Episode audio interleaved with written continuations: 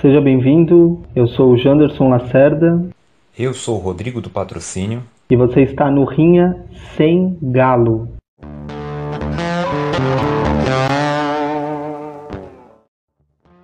Lembrando que não temos a pretensão aqui de definir o que ou quem é melhor. A nossa ideia é apresentar as nossas escolhas e defendê-las nesta rinha que é quase verborrágica. Você não concorda com as nossas opiniões, ótimo, você está no lugar certo. Deixa seu comentário e venha para a rinha.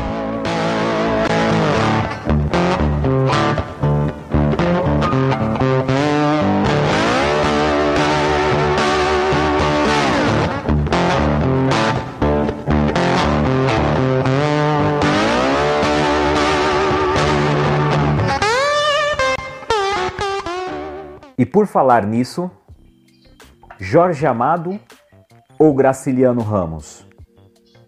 Difícil essa, hein? Tem bastante características aí é, que se assemelham entre os autores, mas eu particularmente prefiro o Graciliano Ramos. O Graciliano Ramos, ele é, foi um escritor de grande destaque, não há dúvida disso. Tá aí o Vidas Secas, o romance mais conhecido uh, do Graciliano, que não vai me deixar mentir. Mas o Graciliano Ramos, na minha concepção, ele foi o melhor ficcionista do modernismo. É, e também como prosador, ele foi o de maior destaque dessa segunda fase aí é, do movimento. Para quem não sabe, o Graciliano Ramos era lagoano. Ele nasceu em 27 de outubro de 1892. Ele foi, além de escritor, ele desenvolveu várias funções na vida, né, para sobreviver. Afinal, é, sobreviver não é uma tarefa fácil, né? não é uma tarefa das mais simples, sobretudo aqui nessas terras tupiniquins. Mas o fato é que é, o Graciliano Ramos foi político, foi escritor, foi funcionário público, teve que fazer várias coisas para poder sobreviver, como eu já disse. Isso, de uma certa forma, interferiu no trabalho dele, porque no trabalho dele como escritor, porque ele, é, por muitas vezes, né, tinha que abandonar o ofício uh, das letras para poder se dedicar a uma outra função, para poder ganhar alguma, alguma grana, né? De qualquer maneira, é, eu penso sempre que esses grandes escritores eles deveriam é, ter o seu tempo totalmente dedicado à arte das palavras. Seria o mais justo, não com eles, mas com a humanidade. Né? Bom, dito isso, é, o Graciliano Ramos sempre foi muito autêntico, tanto nas suas narrativas quanto no seu jeito de viver. Ele era comunista, foi preso por isso, inclusive, durante o governo Vargas. Ah, daí, inclusive, nasce um, um, livro dele que é sensacional, aí, o Memórias do Cárcere.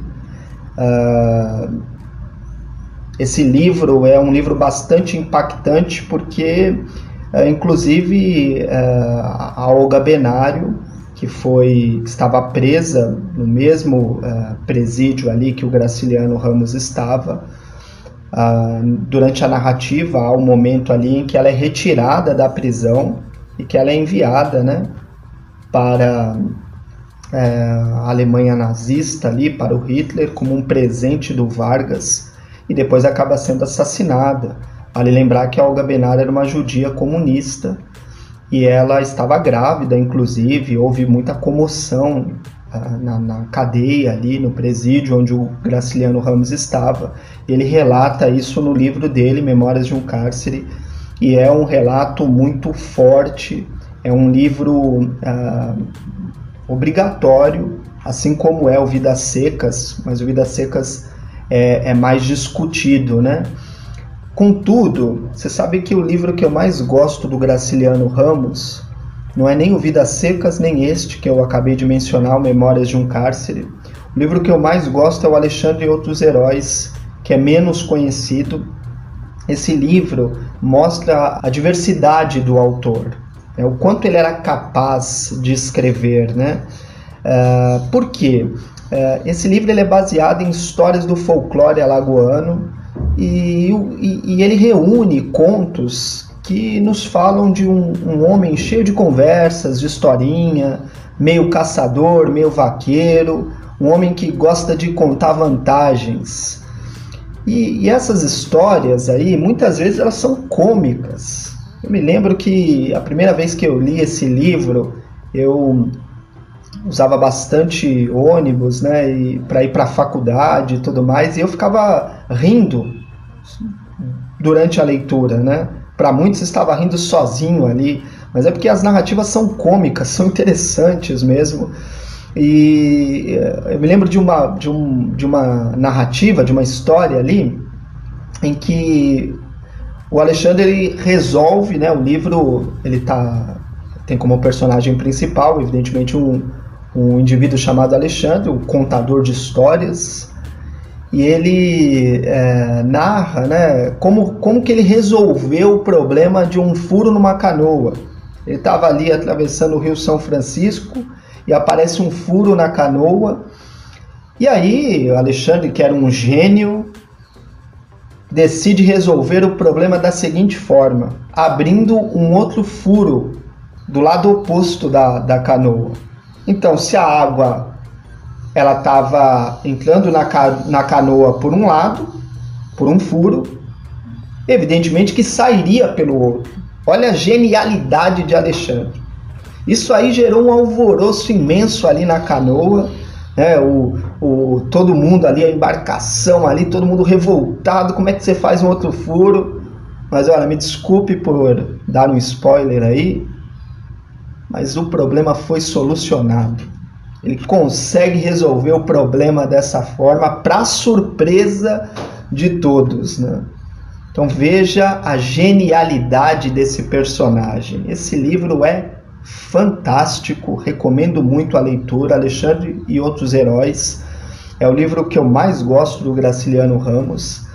É, mostra, como eu disse, né, a capacidade do, do escritor de trabalhar a partir de vários temas, é, a maneira como ele lida com, com os assuntos com os assuntos ali do livro, embora em alguns momentos aparecem críticas, tem por exemplo na segunda parte do livro é, a gente tem uma narrativa interessante sobre um menino chamado Raimundo. Depois esse conto ele foi adaptado, até você consegue encontrá-lo aí é, no formato único como literatura infantil, inclusive, é, que tem o nome de A Terra dos Meninos Pelados. E eu acredito que a primeira discussão aqui no Brasil sobre bullying é marcada neste conto do Graciliano Ramos, que a história basicamente conta é, a vida né, do, de um menino chamado Raimundo, que era um menino marginalizado pela sociedade por conta da sua aparência.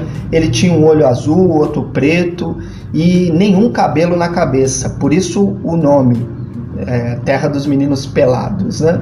É, ele era calvo, portanto, e ele era zombado por conta disso, né? era chamado de pelado, sofria várias humilhações porque não tinha cabelo, porque não tinha os olhos da mesma cor, né? E aí um dia, depois de subir num morro, o menino se acha, ele, ele na verdade vai encontrar uma terra onde todos os outros meninos eram eram como ele, né? Fantástica narrativa, a primeira história sobre bullying, primeira história sobre bullying Estou repetindo aqui porque é algo marcante na obra do Graciliano Ramos. Por toda essa diversidade, por toda essa autenticidade, eu prefiro Graciliano Ramos. Essa colocação sua a respeito de Graciliano Ramos foi muito bem colocada. Né? É um homem de respeito, sim, eu não nego. Tem obras é, maravilhosas, são, é uma construção, a narrativa dele é muito marcante. Eu confesso que a minha escolha não se dá pela dificuldade, que eu digo já, que é um spoiler, a dificuldade do primeiro contato com Graciliano Ramos, porque a leitura dele, ou a leitura dos livros dele, você precisa aí de, de, de pelo menos aí um, uma dedicação para se para acompanhar o ritmo da, da, da narrativa. Porém, eu prefiro Jorge Amado. Eu tive contato com uh, Jorge Amado ainda no ensino médio. O conceito que as pessoas construíram a respeito de Jorge Amado era uma construção popular, vamos assim dizer, de um cara marginalizado, que só tem ali na sua narrativa, nos seus romances, portanto ele é um romancista, histórias voltadas a um único tema, voltado somente ali a uma única característica, uma única narrativa. Então ele foi enxergado ou visto de uma forma muito pejorativa. E por conta disso, eu tinha sim essa rejeição ao, ao autor. Então Jorge Amado, basicamente, para você entender, ele nasceu em Tabuna, na Bahia, em 1912. Então pode-se dizer que ele é contemporâneo, pode-se dizer não, ele é contemporâneo de Graciliano Ramos, tanto que eles se conheceram.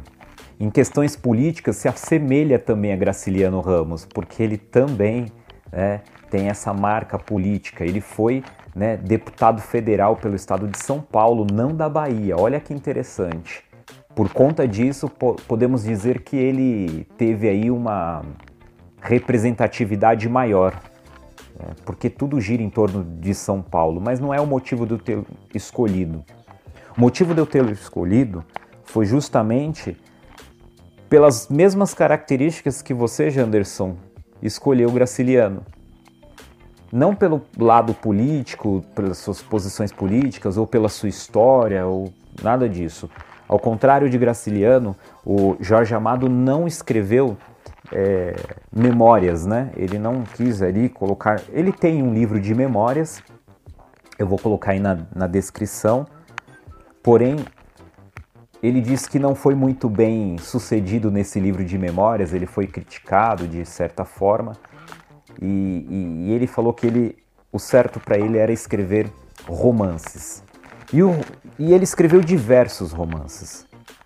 Diversos romances, e muitos deles foram parar na, na TV, foram parar na televisão, foram transformados em novelas, foram transformados em minisséries, foram transformados em filmes que Daí também vem essa explosão do nome Jorge Amado, né, do conhecimento. Quem nunca ouviu falar de Gabriela? Quem nunca ouviu falar desse livro, Gabriela, Cravo e Canela, né? Tem até a música. Eu nasci assim, eu cresci assim, e sou mesmo assim, você sempre assim, Gabriela. Sempre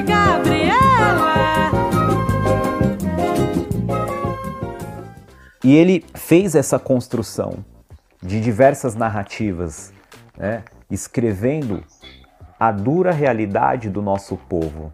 Janderson, você pode até falar, mas Graciliano escreveu do pobre Nordeste, do sertão, do povo sofrido. Assim fala o pobre do seco Nordeste, com medo da peste, da fome feroz.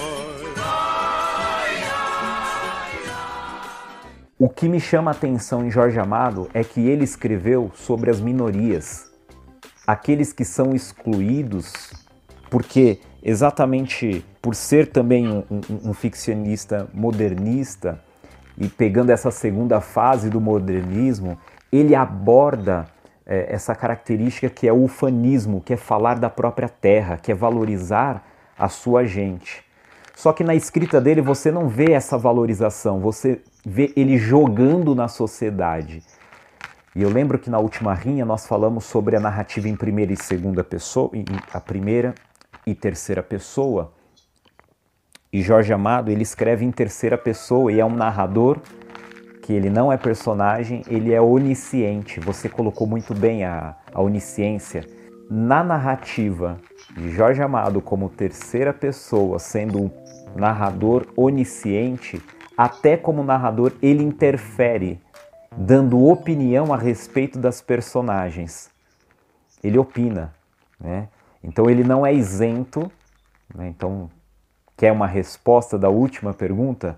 Se eu confio ou não no narrador ou no autor? Não, eu não confio. Mas as histórias são interessantes. Né? Quer saber por que, que eu, eu joguei essa resposta aqui? Assiste o anterior, ouça o anterior e você vai entender. Voltando, ele escreve uma narrativa em terceira pessoa e ele fala e ele mostra toda a gama, toda a estrutura daquela personagem. E o mais interessante, na narrativa dele geralmente não tem um personagem principal. Eu vou pegar aqui como base Capitães de Areia. Um livro excelente. É um livro excelente que é um romance, conta a história de meninos de rua. Olha a versatilidade, olha a capacidade desse autor, porque só da quantidade dos meninos de rua são só 50 personagens.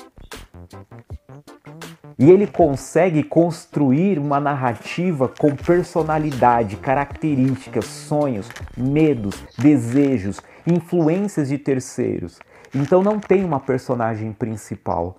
Ele tem diversos personagens que compõem uma característica representando aqueles que foram excluídos.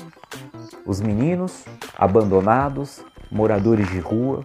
E aí, um dos temas pelo qual ele é muito criticado é por falar da prostituição, falar, então ele tem mulheres prostitutas, ele tem pessoas marginalizadas e, e isso fica muito caricato no, no, nos textos, na narrativa, nas histórias dele. Mas não tira o mérito do autor. Então a minha escolha por Jorge Amado é exatamente por ele ter essa capacidade de escrever, de descrever. E eu quero encerrar, e eu sei que você vai me provocar, eu quero encerrar falando de uma, uma frase muito interessante. Ele diz assim: é, romance não é história. Romance é recriação da vida. História é, em geral, falsificação da vida. É muito reflexivo. Isso daí não é filosófico, não. Porque quando a gente olha os livros de história, nós vemos ali a história sendo contada aos olhos de quem está, né? E aí ele vai lá falsificar. Porque quem contratou aquela história? Quantas histórias não são contadas e nós conhecemos hoje? Olha, o Brasil foi descoberto. Foi descoberto nada, o Brasil foi invadido. E quando ele diz que romance é recriação da vida, é porque nos romances ele escreve, e aí me remete novamente a, a pessoa que o poeta é um fingidor, né? Ele finge, então ele escreve, não que ele está fingindo, mas ele está recriando a vida através dos seus olhos para que as pessoas sintam a dor que ela não sente. Interessante, muito bom, muito interessante. Mas na verdade eu não vou fazer uma provocação, é que eu tenho dúvidas. É, claro, sua opinião, sua escolha, né? E isso deve ser respeitado. Mas é, você falou sobre as adaptações, né, que foram feitas para televisão, para Globo, né, em relação a, ao trabalho do, do Jorge Amado. Essa popularização aí é garantia de sucesso Será que é, só é sucesso aquilo que torna-se popular? É isso que, se, que você defendeu ou eu entendi errado? Você está querendo me jogar na parede, né? Levando as pessoas a entenderem. Ó, hoje você está manipulando o nosso ouvinte. Hoje você quer manipulá-lo, tá? Não foi nada disso que eu disse. Não é porque foi para a TV que virou sucesso.